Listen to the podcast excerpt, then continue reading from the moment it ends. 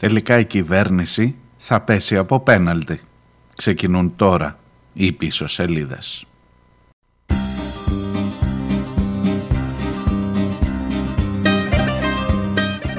Γεια σας, καλώς ήρθατε. Καλή εβδομάδα. Νομίζω δεν χρειάζονται πολλές εξηγήσεις γιατί θα είναι αυτό το πρώτο τραγούδι. Επεμβαίνεις, επεμβαίνεις στη ζωή μου ασυγχώρητα, σε θέματα προσωπικά και απόρριτα, με detective, υποκλοπές, με τάλματα και επιτροπές. Επεμβαίνεις, επεμβαίνεις, επεμβαίνεις, με κάνες μπαλάκι τέχνης. Είσαι σκέτο, παρακράτος, είσαι σκέτο, παρακράτος και προβοκατορίσα, γι' αυτό σε χωρίσα. Λοιπόν, κοιτάξτε, είναι μερικά Σαββατοκύριακα που ε, πρέπει να κάνεις μια σούμα από Παρασκευή, να τα φέρεις τη Δευτέρα να δεις τι έχει συμβεί. Αλλά ετούτο εδώ που πέρασε, ετούτο το Σαββατοκύριακο που πέρασε, μας τη φύλαγε για Κυριακή βράδυ την είδηση, τη μεγάλη.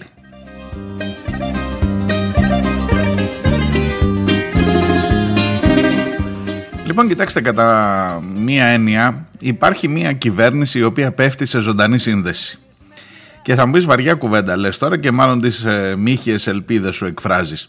Αλλά ετούτο εδώ που είδαμε μετά το μάτς Ολυμπιακό, Παναθηναϊκός Ολυμπιακός, συγγνώμη, στη Λεωφόρο ήτανε, ε, είναι πρωτάκουστο. Τώρα θα μου πεις, αν δεν έχεις ακούσει τι έγινε χθες το βράδυ, αν άνοιξες τώρα πρωί Δευτέρας να δεις τι γίνεται μεσημέρι, δεν έχεις καταλάβει. Κάτσε μισό λεπτό να τα πάρω από την αρχή. Υπάρχει μια δηλωσούλα το βράδυ σε ζωντανή σύνδεση και μάλιστα με έκτακτα δελτία ειδήσεων στο Μέγκα, ε, όπου ο Μαρινάκης δι' αντιπροσώπου καταγγέλει το παρακράτος Μητσοτάκη μέσα στο μαξί μου και τον Γρηγοριάδη τον Ανιψιό επειδή έδωσαν ένα λάθος πέναλτι ε, για τον Παναθηναϊκό. Γι' αυτό σε χώρισα.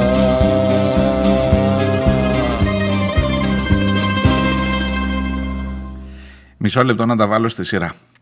Ε, έχει προηγηθεί ένα Σαββατοκύριακο, κυρίως το δημοσίευμα. Καταρχάς περιμένουμε ε, κακοκαιρία. Εύα, πέσει και αυτή το ρόλο της. Και εκατόν δώδεκα και να τα μηνύματα. Όσο περισσότεροι ήταν οι εμπλεκόμενοι, αυτοί οι παρακολουθούμενοι μάλλον που αποκάλυπτε το ντοκουμέντο, τόσο περισσότερα ήταν και τα μηνύματα εκατόν δώδεκα να προσέχετε τους κεραυνούς που έρχονται. Υπήρχε μια αναλόγως, ευθέως ανάλογη σχέση μηνυμάτων του εκατόν δώδεκα και αποκαλύψεων του ντοκουμέντο. Και ενώ το έχεις όλο αυτό να σέρνεται μέσα στο Σαββατοκύριακο, ο κυβερνητικός εκπρόσωπος κάτι να ψελίζει, να περιμένεις αντιδράσεις. Σήμερα μάλιστα έχουμε και συνέντευξη Μητσοτάκη στο Χατζηνικολάου, να ξέρετε, και θα δοθούν απαντήσεις. Θα δοθούν απαντήσεις, βάλτε ένα ερωτηματικό. Ε, το βράδυ έχει ντέρμπι. Το βράδυ έχει ντέρμπι, παιδιά. Ολυμπιακός Παναθηναϊκός. Άντε πάλι λάθος το είπα. Παναθηναϊκός Ολυμπιακός. Λοιπόν, ο Ολυμπιακός είναι καλύτερος, ξεκάθαρα, ξεκάθαρα. Τώρα εγώ και ως Παναθηναϊκός οφείλω να το παραδεχτώ, αλλά ο Παναθηναϊκός στο εκατόν δεκατρία, ξέρω πόσο έχει φτάσει το μάτς πια, ενενήντα τόσο, κερδίζει ένα πέναλτι το οποίο είναι οριακό πάνω στη γραμμή. Αυτό τώρα μην πω εγώ στα ποδοσφαιρικά, δεν είναι και της αρμοδιότητός μου, αλλά τέλος πάντων κερδίζει ένα πέναλτι. Δεν είναι η ουσία αν ήταν πέναλτι ή όχι, η ουσία είναι το μετά. Η ουσία είναι ο μετά θυμωμένος Ολυμπιακός. ε, Πρέπει να σας πω ότι από τις αποκαλύψεις του ντοκουμέντο υπάρχουν δύο-τρεις άνθρωποι, Καρυπίδης, η αδερφή Καρυπίδη, αυτοί είναι συνεργάτες του Μαρινάκη. Ο Κουρτάκης, αυτός είναι εκδότης ε, του Μαρινάκη, ε, που είναι γύρω από το Μαρινάκη και τους παρακολουθούν, και την Κυριακή έχει το ντέρμπι, Παναθηναϊκός Ολυμπιακός. Είναι αυτή η Κυριακή, βρε Κυριάκο, είναι αυτή η Κυριακή μέρα για να υπάρχει αμφισβητούμενο, ας το πω εγώ, αμφισβητούμενο πέναλτι εις βάρος του Ολυμπιακού? Λοιπόν, με αυτά και με εκείνα, για να δείτε τι ωραία και γλυκά που δένει όλο το πράγμα, έρχεται το βράδυ της Κυριακής η δήλωση του εκπροσώπου του Ολυμπιακού ο οποίος λέγεται Γιάννης Βρέντζος. Είναι ο άνθρωπος του Μαρινάκη. Σε καλές εποχές ήταν αυτοί που μαγειρεύανε τα του πρωταθλήματος. Ε, τώρα είναι λίγο κόντρα η φάση. Τι να κάνουμε. Ε, και ανακαλύπτουν τη μαφία του ποδοσφαίρου κλπ. Τώρα θα μου πεις ποιος μιλάει. Αλλά μισό λεπτό. Όλο το σερνάμενο ε, σκηνικό του Σαββατοκύριακου με τις υποκλοπές γύρω από τον Βαγγέλη Μαρινάκη, που πλέον είναι παρακολουθούμενος.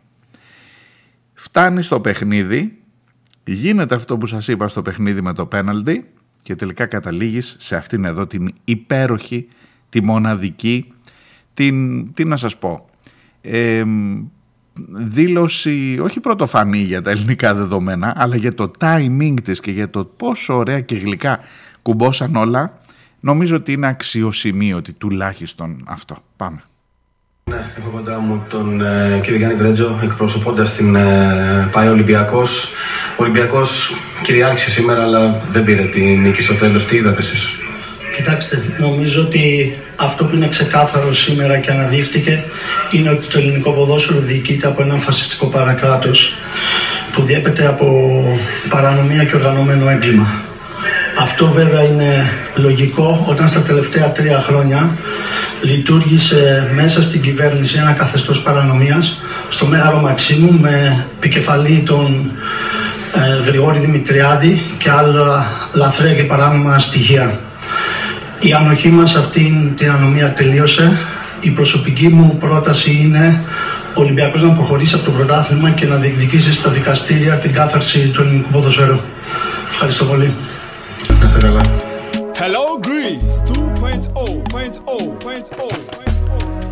Και μετά τον ε, Γιάννη Βρέντζο έρχεται ο μίστερ Hubble.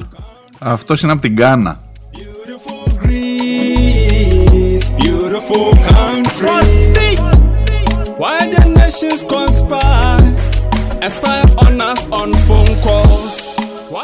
Παρακαλώ, για προσέξτε λίγο τους στίχους. Μητσοτάκης, Μητσοτάκης. Why the nations conspire for people to plot in vain. Μητσοτάκης, we need answers. Stop, Μητσοτάκης, stop. We need answers. Stop, stop, stop. We need answers. Conversations on phone calls, it's important, confidential. Conversations on phone calls, important, confidential. Stop. Why you spying on us? Stop. We need answers. Stop. Why you spying on us? Stop. We need answers. Leave Passock alone and let the journalists be free. We will blow some and grow wild where there is peace. Μητσοτάκης. Πεθαίνω, δεν έχω τίποτα άλλο να σας πω πραγματικά. Δηλαδή, είναι τώρα σου φτιάξει σήμερα και αυτό είναι και παλιό. Εγώ το πήρα χαμπαρίρα. Αυτό είναι από το... έχει ανέβει από τις δέκα Σεπτεμβρίου περίπου. Είναι ενάμιση μήνα τώρα πάνω, δύο μήνες σχεδόν. Δύο μήνες. Λοιπόν, είναι από τότε που πρώτο ανακαλύφθηκε η παρακολούθηση του Ανδρουλάκη. Leave Pasok alone and let the journalist be free. Δηλαδή, τι άλλο θέλεις να σου πει? Τι σχέσεις έχει ο μίστερ Hubble στην Γκάνα με το Πασόκ? Τι, τι να σας πω, τι...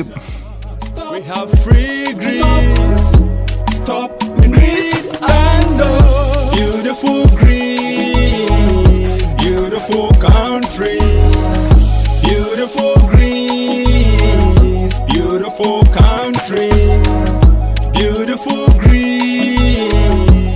beautiful country. Beautiful Greece, beautiful country. Εν τω μεταξύ θα χρειαστεί και η βοήθεια κάποιου γλωσσολόγου ειδικού επί των αφρικανικών γλωσσών, διότι έχω μια πολύ βασική απορία. Στην Γκάνα δεν έχουν το τσου? Διότι αν ακούσατε αυτός μέσα λέει Μητσοτάκης, δεν λέει Μητσοτάκης. Ή στην Γκάνα δεν λένε το τσου, ή κάτι, ξέ, ή κάτι ξέρει ο μίστερ Hubble.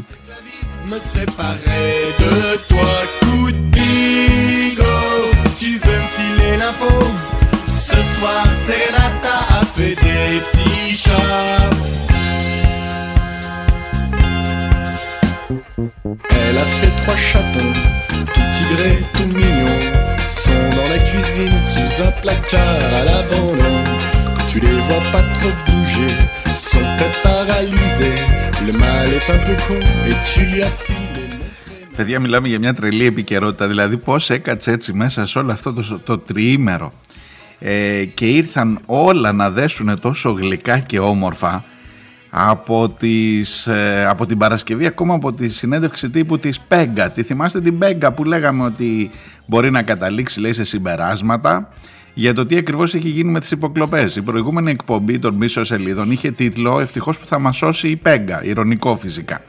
Τώρα μαθαίνω ότι ενδεχομένως κάποια από τα ζητηματάκια και κάποιες από τις ε, κλήσεις για ε, εξέταση, για απολογία, για κατάθεση, για μαρτυρίες, πείτε το όπως θέλετε, μπορεί, λέει, να έρθουν και από την Europol, ε, όπου δεν μπορεί εκεί κανένας, δεν ξέρω αν θα φαντάζεστε να καλέσει η Europol τον Μητσοτάκης να καταθέσει, τον Φέλεξ Μπίτζιο όμως και τον Γιάννη Λαβράνο και διάφορους άλλους που είναι γύρω από αυτή την ιστορία, ενδεχομένως και να μπορεί.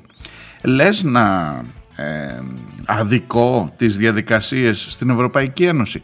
Μακάρι, μακάρι να τις αδικό. Πάντως από την Πέγκα, εντάξει, πέρα από κάποιες δηλώσεις, ειδικά των ευρωβουλευτών που δεν είναι στο Λαϊκό Κόμμα και που έχουν κάθε λόγο να ε, αναδεικνύουν το ζήτημα, ε, ναι, ας πούμε ότι σοφότεροι δεν γίναμε, αλλά τουλάχιστον κάποια πράγματα τονίστηκαν.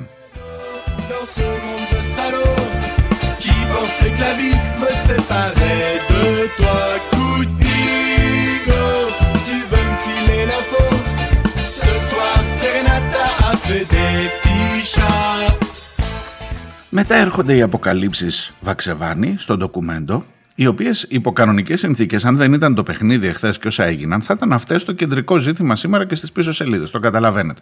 Όχι, θα σας τη διαβάσω τη λίστα, να δείτε ποιοι είναι. Από τον Λαζόπουλο, τα έχετε δει, φαντάζομαι τώρα, μην σας πω. Από τους συνεργάτες του Βαγγέλη Μαρινάκη, μέχρι τον Λαζόπουλο, ε, μέχρι τον Αρκουμανέα, θυμάστε εκείνο τον πρόεδρο του ΕΟΔΗ που έφυγε νύχτα κι αυτός. Ε, και, και όσα υπήρχαν και όσα βγήκαν τότε γύρω. Όποιος έφευγε γενικά, ε, αμέσως την επόμενη μέρα παρακολουθεί το. Από τη Μαρίνα Πατούλη μέχρι τη σύζυγο του Κικίλια, την Τζέννη Μπαλατσινού, ε, τι να σας πω τώρα, μέχρι τη σύζυγο του Κωστή Χατζηδάκη, ε, τι, δε, ειλικρινά μερικές φορές, ρε παιδί μου, η δημοσιογραφική αποτύπωση των γεγονότων, ε, τι να σου πω, μπορεί να σε οδηγήσει είτε στην παράνοια, είτε πραγματικά να περάσεις υπέροχα βλέποντας ειδήσεις ή διαβάζοντας, ή να, να, να διασκεδάσεις τόσο πολύ όσο με τίποτε άλλο δεν έχεις διασκεδάσει τα τελευταία χρόνια.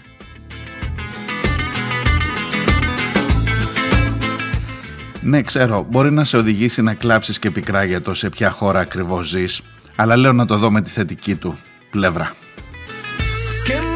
Ojos se despierten con la luz de tu mirada. Yo a Dios le pido que mi madre no se muera y que mi padre. Είμαι ο Μάριος Διονέλης. Η ημερομηνία είναι Δευτέρα και επτά του Νοέμβρη. Καλή εβδομάδα ξανά σε όλους. Πίσω σελίδες.gr είναι το site της εκπομπής. Εκεί μπορείτε να, μπορείτε να στέλνετε και τα δικά σας μηνύματα για το ελληνικό φασιστικό παρακράτος που διέπεται από παρανομία και οργανωμένο έγκλημα. Και αυτά τα λέει, παιδιά, ο εκπρόσωπος του Μαρινάκη.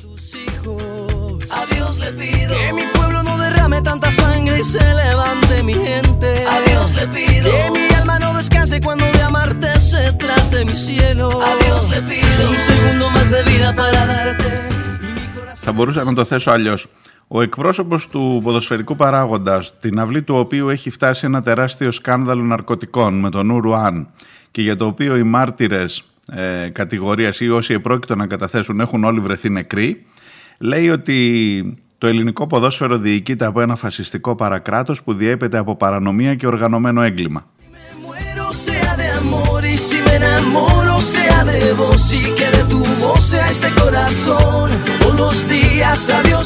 Αλλά να σας πω κάτι. Αυτά είναι, δεν, δεν είναι αυτό το σοβαρό. Παρακάτω έρχεται το σοβαρό. Διότι εντάξει ρε παιδί μου, φασιστικά μπορείς να πεις τώρα ό,τι θέλεις. Μόλις δεν μου δώσαν ένα πέναλτι, όλοι οι άλλοι είναι φασίστες. Ή μόλις δώσαν ένα πέναλτι που ήταν πέτσινο. Ε, το παρακάτω είναι το τι ωραία που το έδεσε. Και προσέξτε, δεν έχετε την εικόνα, πρέπει να το ψάξετε να το δείτε αυτό σε βίντεο. Διότι ο κύριος Γιάννης Βρέντζος φαίνεται κάτι να διαβάζει. Δεν τα λέει έτσι πάνω στο, στη θέρμη ας πούμε και στην αγανάκτηση. Είναι, είμαστε μετά το παιχνίδι, εκεί στο, στο μετά το μάτς, πώς το λένε αυτό. Είναι ο δημοσιογράφος που τον ρωτάει, είναι από την Κοσμοτέ τι βι που, δίνει το, που μεταδίδει τον αγώνα. Και έχουμε τις δηλώσεις μετά εκεί ρε παιδί μου αυτά. Και έχει έρθει ο κύριος Γιάννης Βρέντζος και φαίνεται να διαβάζει είτε σε χαρτί είτε στο κινητό του. Δηλαδή έχει γραφτεί αυτή η δήλωση. Δεν είναι, δεν είναι έτσι της στιγμής και της αγανάκτησης. Είναι γραμμένο κείμενο το οποίο τουλάχιστον δύο-τρεις φορές συμβουλεύεται. Δεν φαίνεται στο πλάνο τι κοιτάει, αλλά φαίνεται ότι κοιτάει κάπου και είναι ή χαρτί ή κινητό.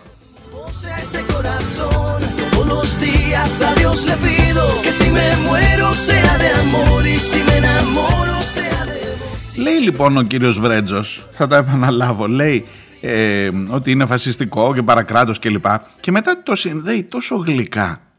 Έχει παρακολουθηθεί ο πρόεδρος, το έχουμε μάθει πια, έχει σκάσει εδώ και μέρες ήδη. Από το τέλος της προηγούμενης εβδομάδας έχει βγει η είδηση ότι παρακολουθούσαν και τον Μαρινάκη και τους συνεργάτες του. Ε, και το δίνει τόσο γλυκά.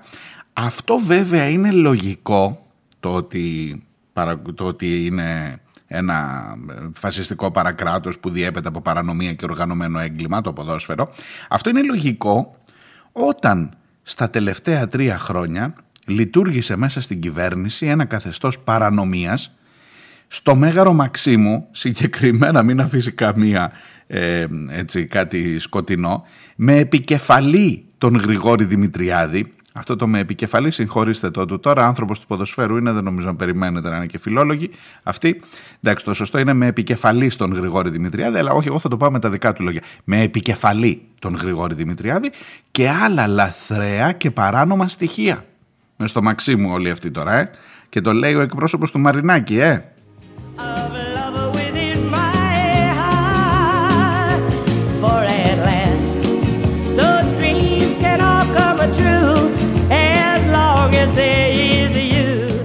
Εγώ τώρα να σας πω κάτι, το πήρα και λίγο προσωπικά. Ρε φίλε, να σου πω κάτι. Άμα τα λες εσύ αυτά, εμάς τι μας μένει να πούμε? Δηλαδή τα πες όλα με τη μία, άσε τίποτα να πούμε κι εμείς. Άμα είναι να βγαίνετε. Και το Μέγκα κάνει έκτακτο δελτίο. Προσέξτε τώρα, το Μέγκα που είναι και αυτό του Μαρινάκη, έτσι. Δηλαδή όταν βλέπεις ότι, ρε παιδί μου, ε, είναι από τη μία είναι το φασιστικό παρακράτος που λειτουργεί με παρανομία σαν οργανωμένο έγκλημα κλπ. Και από την άλλη είναι η ακυδεμόνευτη δημοσιογραφία που είναι, εν πάση περιπτώσει, δεν επηρεάζεται από τα ιδιοκτησιακά. Το Μέγκα λοιπόν κάνει έκτακτο δελτίο. Γιατί πάμε σε μια έκτακτη, διακόπτεται το πρόγραμμα, πηγαίνουμε στην αθλητική εκπομπή που ξεκινά νωρίτερα από ό,τι ήταν να ξεκινήσει και λέει ο παρουσιαστής εκεί, σας διακόψαμε το πρόγραμμα, θα δείτε την μπάλα, πώς λέγεται, σούπερ μπάλα, πώς είναι αυτό το βράδυ εκεί, ε, αλλά θα το δείτε στην ώρα της, αλλά τώρα πρέπει να σας μεταδώσουμε τη δήλωση του εκπροσώπου του Ολυμπιακού και λέει, δείχνει το βίντεο με αυτή τη δήλωση.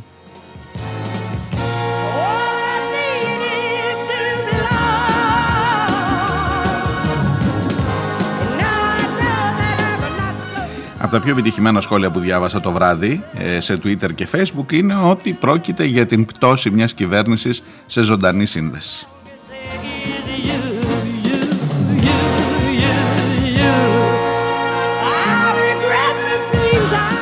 Να σας πω την αλήθεια μου, ετοιμάζονταν όλοι, αυτά με τις εκλογές του πότε θα γίνουν, θυμάστε ότι κάποτε ετοιμαζόμασταν για Σεπτέμβρη. Τώρα ετοιμαζόμαστε όλοι για Απρίλο-Μάιο, αλλά με τούτα εδώ που γίνονται, Ε, τι να σας πω, τι να σας πω, μην δένετε, μην ετοιμάζετε και εσείς ε, ε, εξορμήσεις, θα μου πεις και πού να πας τώρα με τέτοια ακρίβεια, εντάξει. Αλλά γενικά να είστε κοντά στον τόπο που στείνεται η κάλπη στην οποία ψηφίζετε, αυτό θα σας συνιστούσα εγώ.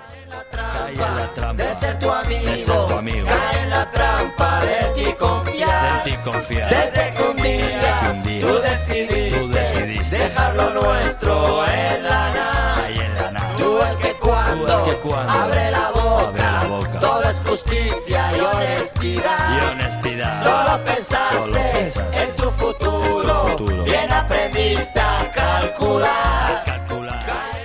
Λοιπόν, κοιτάξτε, καταρχάς, να σας πω την βασική είδηση. Αν τυχόν δεν έχει πέσει μπροστά σας, αν και βούηξε όλο το... Ε, ακόμα και τα κυβερνητικά μέσα. Θα μπεις πια κυβερνητικά μέσα. Εδώ το Μέγκα λέει τον ε, Μητσοτάκη παρακράτος και φασιστικό καθεστώς κλπ. Λοιπόν, ε, το γεγονός ότι η αναταραχή που έχει προκληθεί από το ντοκουμέντο, από το δημοσίευμα του ντοκουμέντο, έχει αρχίσει να δημιουργεί ένα κλίμα που πια φαίνεται να αλλάζει ραγδαία, με δεδομένο και το, τα, τα, τα απόνερα του πέναλτι, ε, έχει ξεκινήσει όλο αυτό από το, από το συγκεκριμένο δημοσίευμα. Τα ονόματα να σας πω μόνο, τα ονόματα. Βεβαίως ε, η δήλωση του κυβερνητικού εκπροσώπου μετά έχει και αυτή μία μικρή αλήθεια μέσα, όχι, για να είμαστε δίκαιοι. Ε, δηλαδή, δεν θέλω να το υποβαθμίσω εγώ το δημοσίευμα. Θα μου πει, σιγά μην είχε ο Βαξεβάνης την υποχρέωση να πει ότι μου είπε ο τάδε, οι πηγές είναι ιερές σε αυτές τις περιπτώσεις.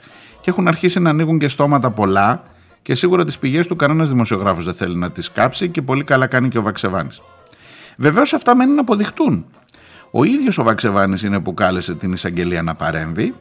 Η εισαγγελία έκανε μια προκαταρκτική εξέταση, ο Ντογιάκος, για να ρίξει λίγο στάχτη στα μάτια την ώρα που εδώ χρειάζονται πράγματα και θάματα να γίνουν.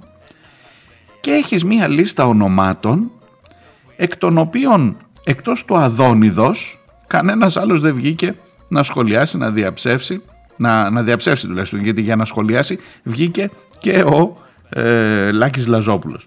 Λοιπόν, μισό λεπτό να τους πάρουμε από την αρχή. Αντώνης Σαμαράς, πρώην πρωθυπουργός. Μιχάλης Κρυσοχοίδης, πρώην υπουργός. Νίκος Δένδιας, νυν υπουργός εξωτερικών. Πάμε στα του ΣΥΡΙΖΑ. Όλγα Γεροβασίλη, Χρήστος Πύρτζης. Ξαναπάμε στους υπουργούς. Άδωνης Γεωργιάδης και Ευγενία Μανολίδου, η σύζυγος. Βασίλης Κικίλιας και Τζένι Μπαλατσινού, η σύζυγος. Όλγα Κεφαλογιάννη, βουλευτής της Νέας Δημοκρατίας, νομίζω δεν χρειάζεται να σας πω γιατί. Αλέξης Παπαχελάς, διευθυντής της Καθημερινής. Λάκης Λαζόπουλος.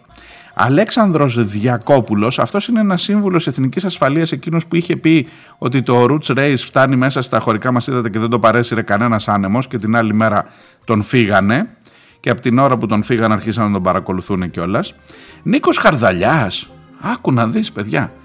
Ε, Χρήστος Σταϊκούρας, ο υπουργός των Οικονομικών, ε, Κωστής Χατζηδάκης, όλη η κυβέρνηση παρακολουθείται. Υπάρχει κάποιος που έχει υπό τον έλεγχό του την ΕΕΠ, δεν σας λέω ποιος είναι, αλλά παρακολουθεί όλη την υπόλοιπη κυβέρνηση στα τηλέφωνα. Ε, Πόπη Καλαϊτζή, αυτή είναι η σύζυγος του Χατζηδάκη. Αριστοτελεία Πελώνη, τη θυμάστε την κυρία Πελώνη, η πρώην κυβερνητική εκπρόσωπος. Γιώργος Πατούλης, πάμε τώρα στην αυτοδιοίκηση, και μαζί με τον Γιώργο Πατούλη την πληρώνει και η Μαρίνα Πατούλη. Τη Μαρίνα Πατούλη εντωμεταξύ την παρακολουθούσε και ο Γιώργος Πατούλης. Με τα... Θυμάστε με την ε, σύμβαση αυτή που είχε κάνει με την εταιρεία αποδελτίωσης, να του φέρνει η εταιρεία στο γραφείο ό,τι γράφεται για τη Μαρίνα Πατούλη. Τώρα φαίνεται ότι την παρακολουθούσε και ο Μητσοτάκης. Δημήτρης Αβραμόπουλος, που έχει χαθεί αυτό το παιδί, ε, αυτό νομίζω είναι ε, τον αβαντάρει πολύ, ε, γιατί κανένας δεν μιλούσε για τον Αβραμόπουλο, μόνο ότι τον παρακολουθούσαν, του δίνει πόντους. Αλέξης Πατέλης, αυτός είναι ο επικεφαλής στο οικονομικό γραφείο του Πρωθυπουργού. Νίκος Ανδρουλάκης, ξαναπάμε στην αντιπολίτευση. Καλά, γι' αυτόν τα έχουμε μάθει, δεν χρειάζεται τώρα να δεν είναι καινούριο. Θοδωρής Καρυπίδης, ή προσέξτε τώρα, αυτός είναι ο πρόεδρος του Άρη, της ομάδας της ποδοσφαιρικής, Ε, και είναι και επιχειρηματίας και είναι μέσα στο στενό κύκλο των παρακολουθήσεων γύρω από τον Μαρινάκη. Η Ειρήνη Καρυπίδη είναι η αδερφή αυτού του Καρυπίδη και αυτή επίσης εμπλέκεται με επιχειρηματικές σχέσεις με τον Μαρινάκη. Ο Γιάννης Κουρτάκης είναι ο εκδότης της εφημερίδας Παραπολιτικά και είναι επίσης από την αυλή του Μαρινάκη κόσμος που μιλά και με τον Μαρινάκη, και άρα χρειάζεται να τους παρακολουθούμε. Ο Πάνος Κυριακόπουλος είναι ο εξαπορείτων διευθυντής του Σταρ, διευθύνων σύμβουλος μάλλον του καναλιού Σταρ, και είναι εκ των εξαπορείτων του Βαρδινογιάννη. Παναγιώτης Μπόμης είναι ο εξαπορείτων του Δημήτρη Γιανακόπουλου, του επιχειρηματία και πρόεδρου της ΚΑΕ Παναθηναϊκός. Παναγιώτης Αρκουμανέας, μαζί με τη σύζυγό, τη συνάδελφο Εύα Αντωνοπούλου από τον Σκάι, διότι ο Αρκουμανέας είναι εκείνος από τον Νεοδή, θυμάστε, που έφυγε και πόθηκαν αρκετά πράγματα. Γιάννης Ραχοβίτσας, υπαρχηγός του αστυνομικού σώματος, αλήθεια, και Αντώνης Δελατόλας, δημοσιογράφος, και Θανάσης Κουκάκης, δημοσιογράφος.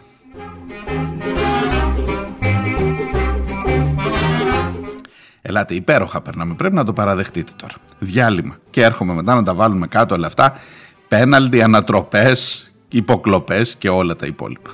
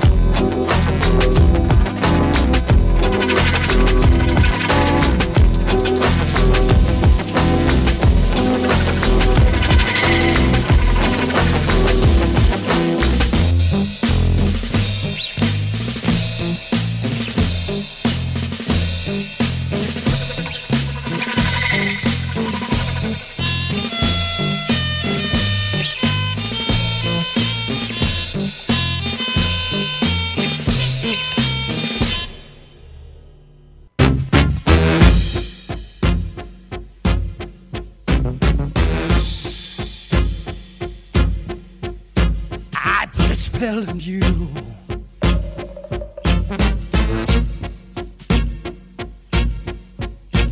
Because you're mine.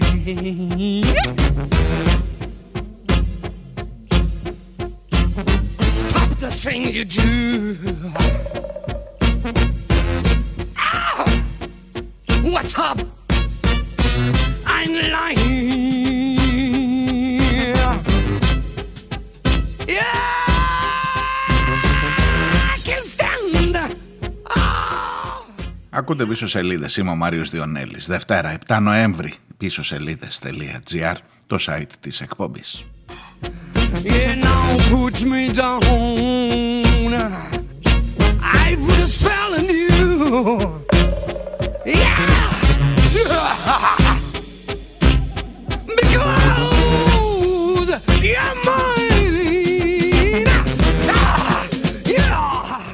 Εκείνο του μίστερ Hubble που επέξαμε στην, στο πρώτο μέρος της εκπομπής. Καταρχάς, εγώ πρέπει να σας πω, τον μίστερ Hubble είναι η πρώτη φορά που τον άκουσα στη ζωή μου. Είναι τραγουδιστής από τους πιο διάσημους, λέει, στην Γκάνα αυτή την περίοδο, και μάλιστα χτυπάει και κάτι top δέκα, λέει, αφρικανικά και τέτοια. Έχει γενικά πάρα πολύ μεγάλη πέραση. Πού στο καλό βρήκε τον Μητσοτάκης? Ποιος ακριβώς τον βρήκε και του είπε τι γίνεται εδώ με τις υποκλοπές? Και τι σχέσεις έχει με την τοπική του Πασόκ της Γκάνα? Γιατί ήταν και μάλιστα στο βίντεο κλιπ, άμα το ψάξετε, θα δείτε ότι έχει και πολλά πλάνα Πασόκ και το σήμα του Πασόκ ακόμα. Και λέει και τι, τι σου κάνει το Πασόκ και το ταλαιπωρείς. Και τι, τι να σας πω, ειλικρινά, μερικά πράγματα δεν, δεν, θα ήταν ενδιαφέρον ένα ρεπορτάζ για τις σχέσεις του μίστερ Hubble με το Πασόκ, με την Ελλάδα και με όλη την υπόθεση των υποκλοπών. Όχι ότι λέει τίποτα άδικο, τίποτα κάνα ψέμα στο τραγούδι του, αλλά πώς έφτασε να τραγουδιέται στην Γκάνα ο Μητσοτάκης, δεν έχω απαντήσεις. Αν και σας, σας δημιουργήθηκε μια απορία, δεν έχω ρεπορτάζ περισσότερο, καρδιά μου, που έλεγε εκεί στη διαφήμιση. Δεν ξέρω.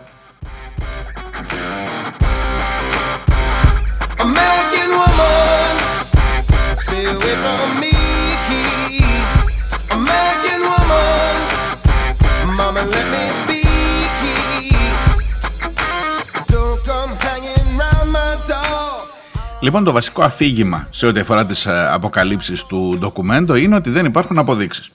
Και για να είμαστε ειλικρινείς και δίκαιοι και με τους εαυτούς μας, ειδικά όσοι ε, φέρουμε τον τίτλο του δημοσιογράφου, ε, έχει δίκιο επ' αυτού ο οικονόμου.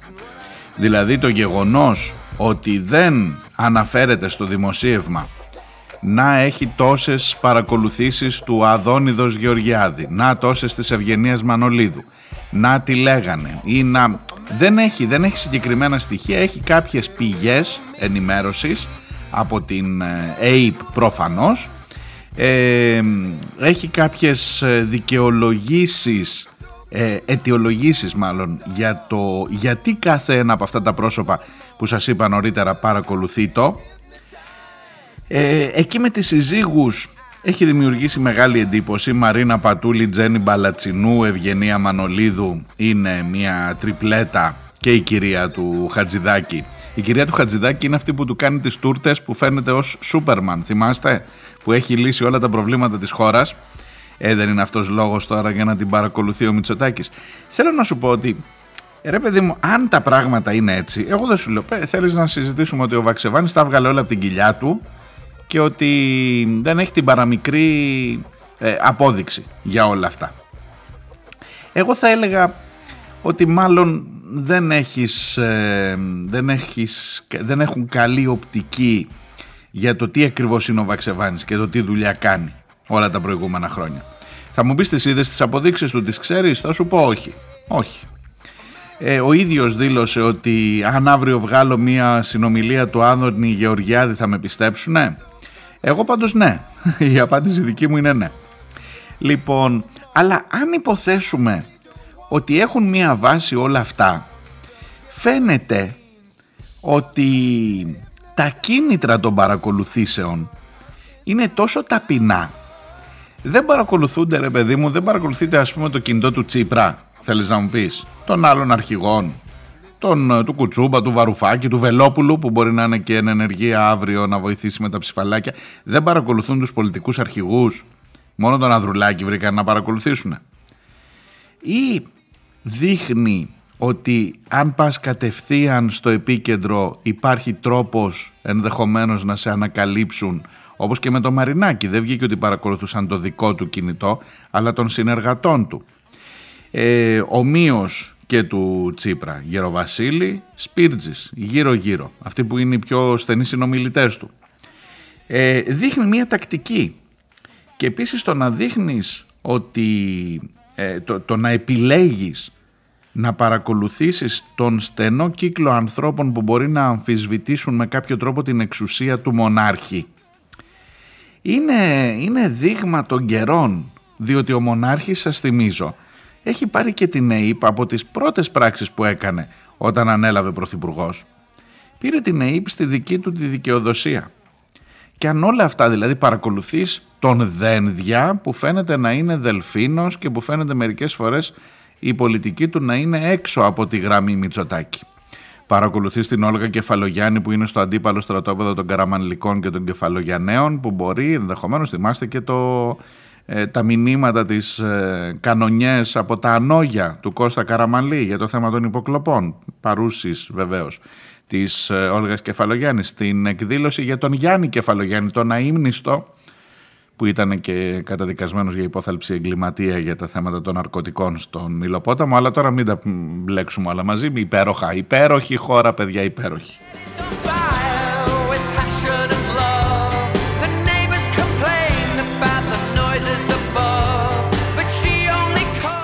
Παρακολουθείς τον Πατούλη που πολύ μου προβάλλεται και μου κουνιέται και δεν ξέρεις τι μέλλον μπορεί να έχει και να μου τη φέρει, και την Πατούλενα.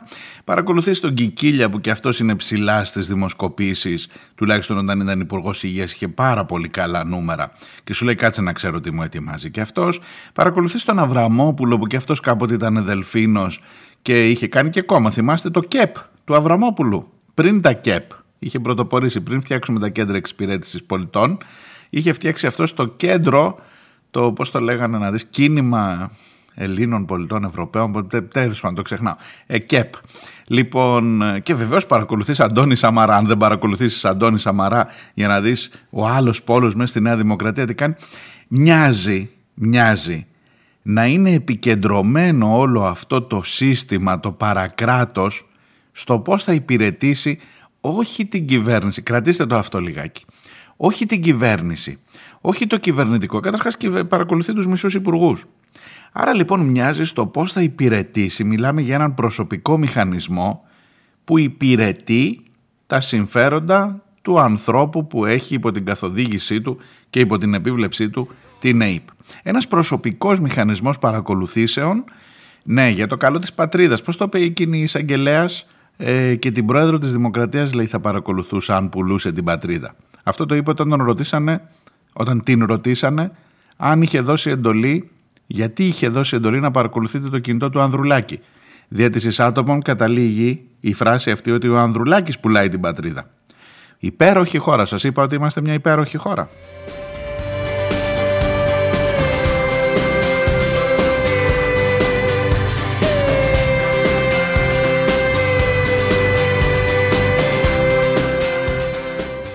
Εν τω μεταξύ, σας τα έλεγα και την Παρασκευή νομίζω, δηλώνει έτοιμος να πάρει υπουργεία, να πάρει να κυβερνήσει. Ναι, όποιος και αν είναι πρώτος, είπε εδώ εγώ δεν θα κολώσω ε, και από την πρώτη Κυριακή, γιατί ξέρει ότι στη δεύτερη θα είναι ζόρικα.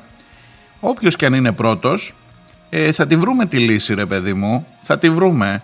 Ε, μπορεί αύριο να έρθει ο πολίτης να με ρωτήσει αν πήρες κυρία Ανδρουλάκη το Υπουργείο Ενέργειας, τι έκανες για να... Ε, μειώσεις την εσχροκέρδεια των μεγάλων παραγωγών ενέργειας, και θα πρέπει κάτι να του απαντήσω. Όπως καταλαβαίνετε έχει σχέδιο ο άνθρωπος και δεν μου λες αν είναι ο Μητσοτάκης πάνω ξανά, δεν το διευκρίνησε, δεν το διευκρίνησε.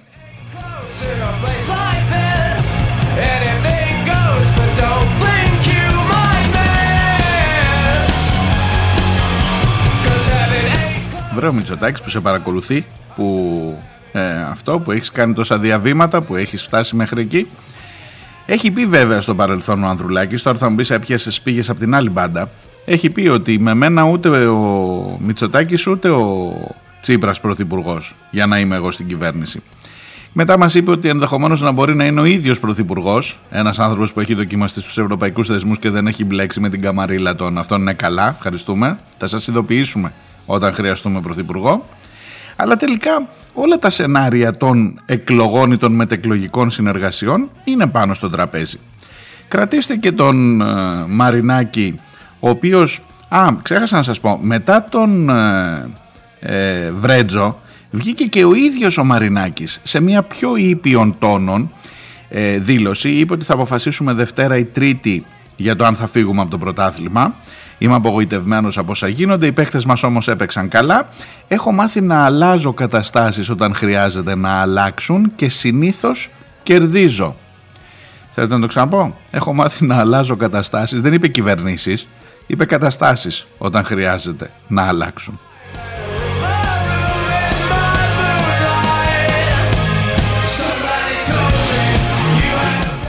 Ξανά στο ίδιο συμπέρασμα καταλήγω. Υπέροχη, υπέροχη είναι αυτή η χώρα.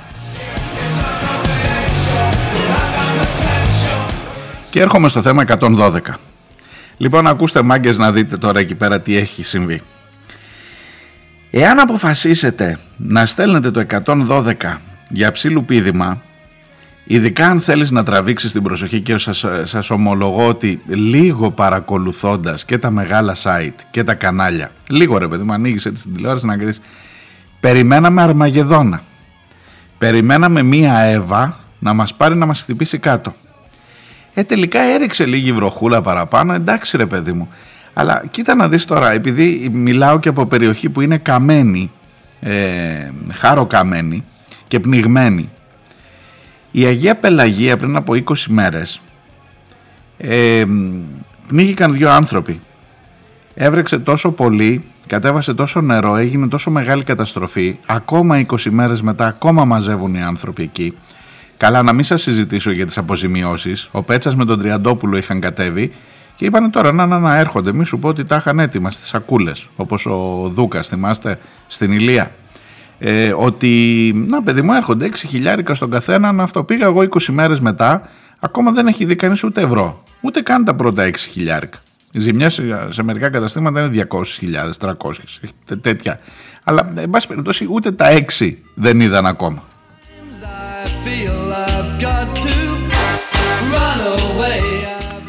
Πάντως εκείνο που δεν είδαν σίγουρα στην Αγία Πελαγία, στον νομό Ηρακλείου, ήταν το εκατόν δώδεκα, που ενώ έπεσε ο ουρανός στο κεφάλι μας, το εκατόν δώδεκα δεν έστειλε ποτέ μήνυμα.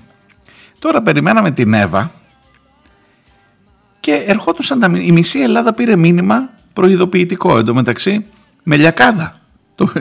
Κάποιοι το πήραν με λιακάδα.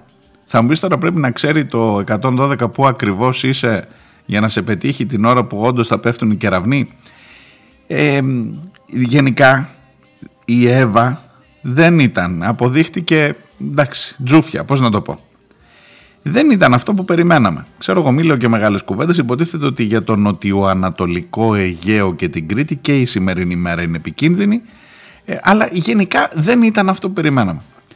Είναι έξω οι ρεπόρτερ με τα κανάλια και προσπαθούν σε κάθε μικρή βροχώρα, στον Πειραιά, στον Πειραιά, Είχε, είχε, είδες δρόμους πλημμυρισμένους, ανέβηκε η θάλασσα προς τα μέσα, έβριξε πολύ αυτό, κάτι κάδι που πηγαίναν από εδώ και από εκεί, αλλά σε σχέση με το τι έχουμε ζήσει τις προηγούμενες μέρες, αυτά είναι αστεία πράγματα, πτέσματα. Το εκατόν δώδεκα εκεί να στέλνει μήνυμα, προσοχή, προσέξτε, προσέξτε, προσέξτε, τελικά δεν το πιστεύει κανείς το εκατόν δώδεκα. Και το γεγονός ότι έρχονταν τα μηνύματα του εκατόν δώδεκα μαζί με τον Σάλο από τις αποκαλύψεις Βαξεβάνη, έκανε πολλούς να σκεφτούν τώρα ρε παιδί μου ότι όσο περισσότερα ονόματα φαίνονται ε, από τις παρακολουθήσεις, τόσο περισσότερα μηνύματα για το εκατόν δώδεκα θα παίρνετε να πάει αλλού η κουβέντα. Θα μου πεις είσαι πολύ καχύποπτος, ναι, από μικρός, από μικρός, το παραδέχομαι.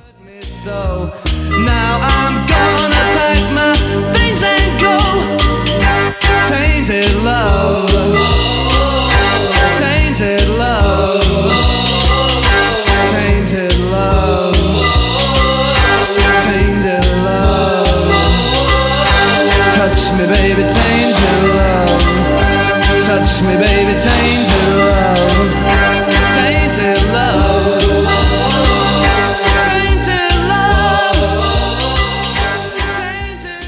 Μου γράφει για το εκατόν δώδεκα ο φίλος ο Αντώνης από την Αρχαία Ολυμπία, για να έρθω και λίγο στα μηνύματά σας σιγά σιγά.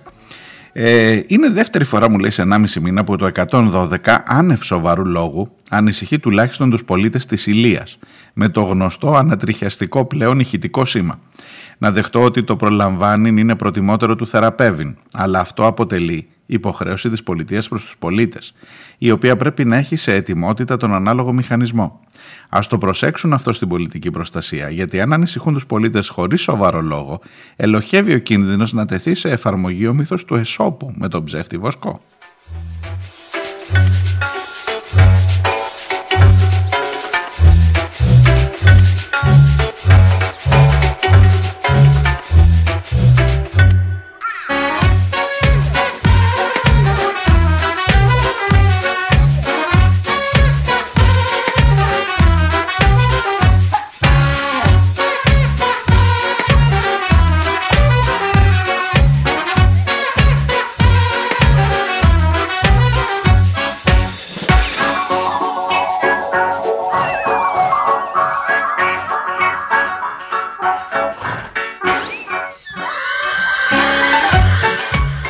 Το καλύτερο βέβαια με το εκατόν δώδεκα το έκανε το Πάμε και οφείλουμε να το, το αναγνωρίσουμε. Μου το στέλνει και η φίλη η Νούλη σε ένα screenshot. Είναι το μήνυμα που έβγαλε το πανεργατικό αγωνιστικό μέτωπο, ε, καλά το λέω, ναι, ε, που έχει να κάνει με την, ε, ε, με την απεργία που έχουμε μεθαύριο Τετάρτη. Δεν θα έχει και πίσω σελίδες, εννοείται ότι απεργούμε.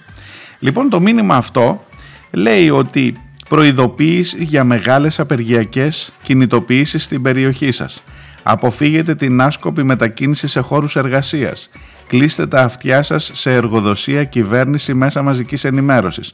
Ακολουθείτε τις οδηγίες των σωματείων σας, όλες τις συγκεντρώσεις και τις προσυγκεντρώσεις των συνδικάτων. Στην Αθήνα στις δέκα και μισή στα Προπύλαια.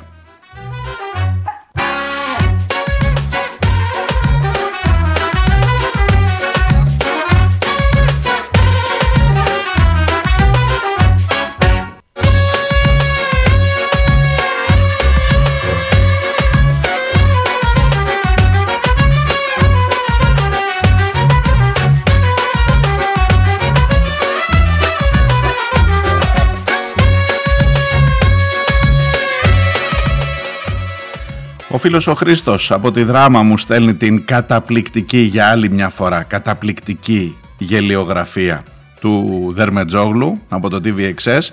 Τους παρακολουθούσα όλους για να μαζέψω πρωτογενές υλικό για να γράψω βιβλίο για τη μαφία με τον Μητσοτάκη με ακουστικά και από πίσω το γραφείο να γράφει Predator.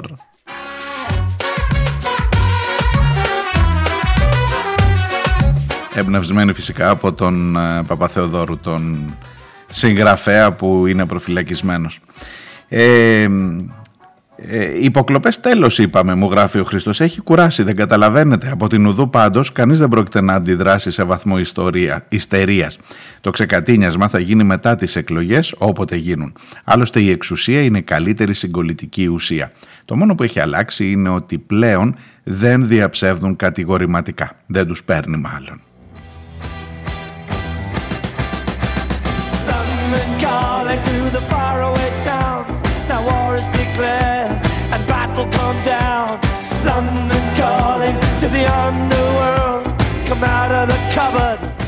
Και βεβαίως ρωτά και ο Χρήστος τι θα κάνει από εδώ και πέρα η λίστα πέτσα για να πετάξει την μπάλα αλλού. Τσιτσιπάς, Εύα, Πούτιν, Ερντογάν, Τζιτζικώστας. Με τον Τζιτζικώστα έγινε ένα περίεργο σκηνικό. Πήγε ο Δένδιας να τον σώσει από την Τουρκία. Τον κρατήσανε, λέει, γιατί έμοιαζε το όνομά του με έναν που ήταν ύποπτος για παράνομη είσοδο στην Τουρκία, που δεν του επιτρεπ... ήταν στη λίστα των μη επιτρεπόμενων. Και έμοιαζε τον Τζιτζικώστας με τον Τζιτζιφιόγκος. Ξέρω εγώ με τι έμοιαζε. Χαζομάρες και από την πλευρά του Ερντογάν φυσικά.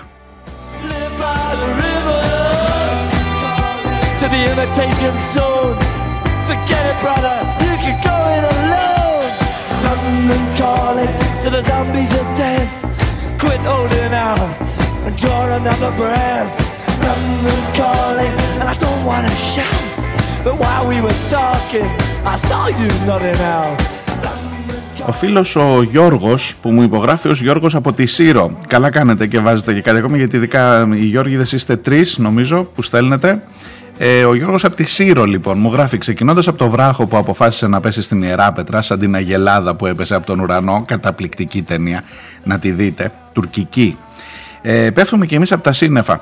Έπειτα έχεις τα σκάνδαλα το ένα πίσω από το άλλο. Πέφτουμε, Πάτσις, πενήντα Cent, πέφτουμε, πέφτουμε. Είναι μια εβδομάδα τώρα που ακούγοντας μου λέει τις εκπομπές, γυροφέρνει στο κεφάλι μου η εξαιρετική αυτή συλλογή διηγημάτων του Δημήτρη Χατζή, την οποία και εξ αφορμής ξαναφρέσκαρα μετά από χρόνια. Το τέλος της μικρής μας πόλης.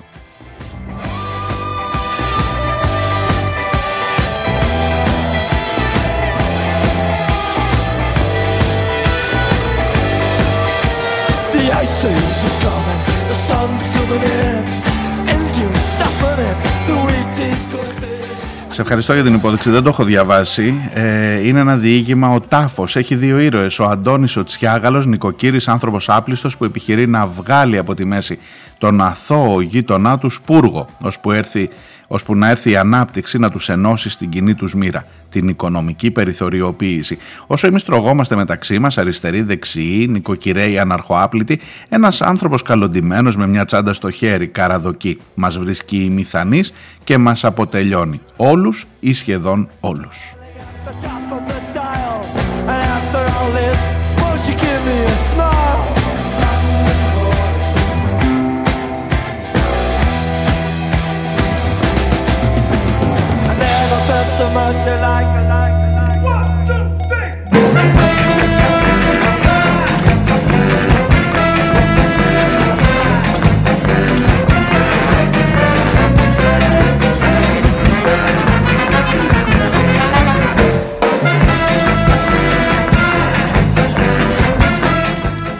Ε, λάθος, η αγελάδα που έπεσε από τον ουρανό ε, δεν είναι ε, τουρκική, είναι αργεντίνικη Ε, ταινία. Και επίσης αν την ε, βρείτε, ισχύει αυτό που σας είπα, ε, να την δείτε οπωσδήποτε.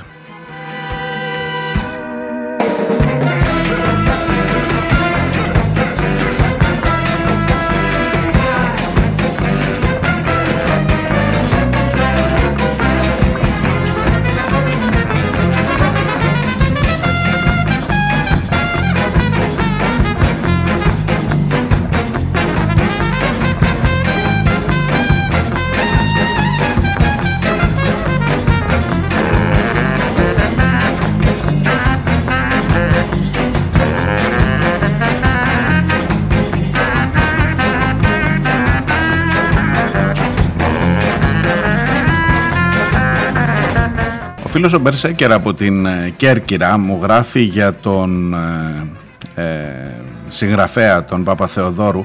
Δεν λέει ψέματα για το ΙΜΝΙΟΥΛ. Ε, ε, χρησιμοποιείται από ανθρώπους οι οποίοι έχουν τέτοιες τάσεις πια, παιδεραστές κλπ. Έχει ξεμείνει από παλιά ως πλατφόρμα και τώρα είναι ως επιτοπλίστων για υλικό με περιθωριακές συσσαγωγικά θεματολογίες σαν και αυτή.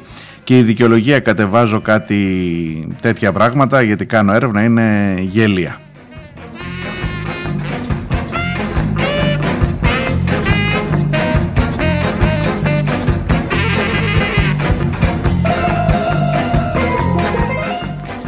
Και μου στέλνει και ένα δημοσίευμα Berserker της εφημερίδας των συντακτών με την ε, θέση του Αλέξη Τσίπρα ότι η Ελλάδα οφείλει να επεκτείνει τα χωρικά ύδατα στην Ανατολική Μεσόγειο, στα δώδεκα ναυτικά μίλια. Άντε πάλι τα ίδια. Άντε πάλι τα ίδια.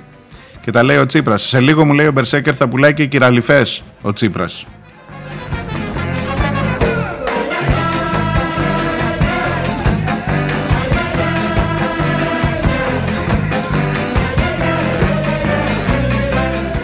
Και ο Αντώνης επίσης από την Ολυμπία μου στέλνει ότι έκανε έρευνα για το, μετά από τρεις-τέσσερις μέρες για το καλάθι του νοικοκυριού. Τζούφιο, τζούφιο, άστο, κοροϊδία. Ε, μόνο για τις δηλώσεις του Αδόνιδος Γεωργιάδη μου λέει, και μάλιστα το Αδόνιδος μου το γράφει Αδ Παύλα Όνιδος με εψιλονιώτα. Να είστε καλά. Το τελευταίο θα είναι από την νούλη επιλογή. Σαν σήμερα, εφτά Νοέμβρη του δύο χιλιάδες δεκαέξι, έφυγε ο Λέοναρντ Κοέν. Και αυτό εδώ που καταγράφηκε ε, ως ερωτικό τραγούδι, στην ουσία ήταν ένας αντιπολεμικός ύμνος. Στην ουσία μιλά για τα κρεματόρια των Γερμανών είναι το Dance Me to the End of Love. Να είστε καλά, να προσέχετε.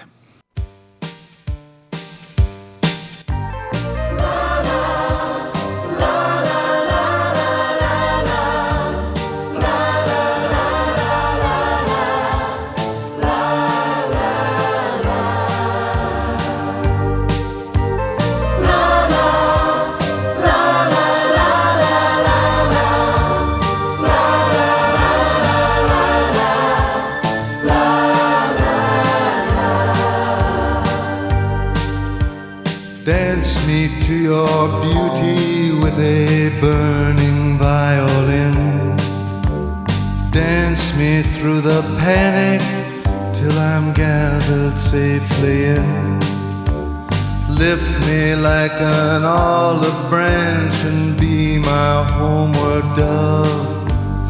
Dance me to the end of love.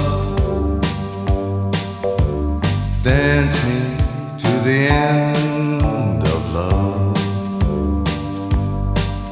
Oh, let me see your beauty when the witnesses are gone. Let me feel you moving like they do in Babylon. Show me slowly what I only know the limits of. Oh, dance me to the end of love. Dance me to the end of love.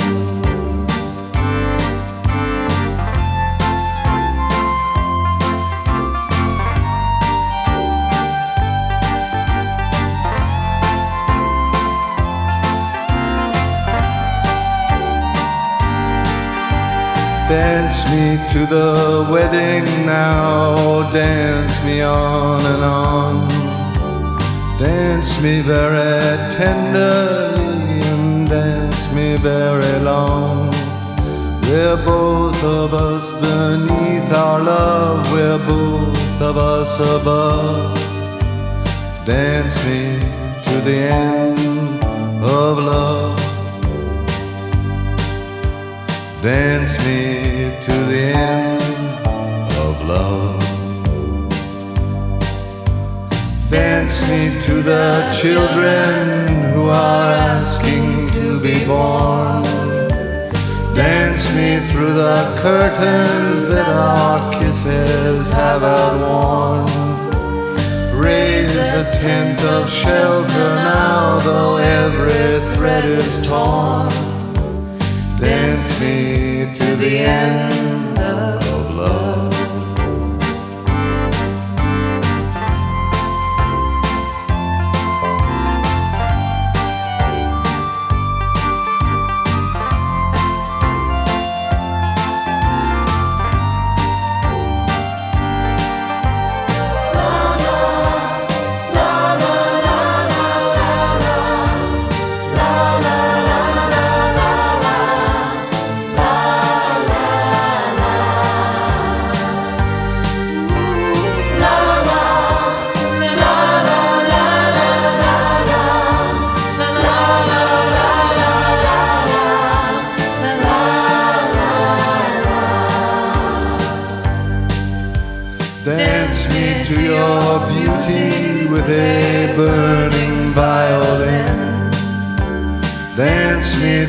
The panic till I'm gathered safely in.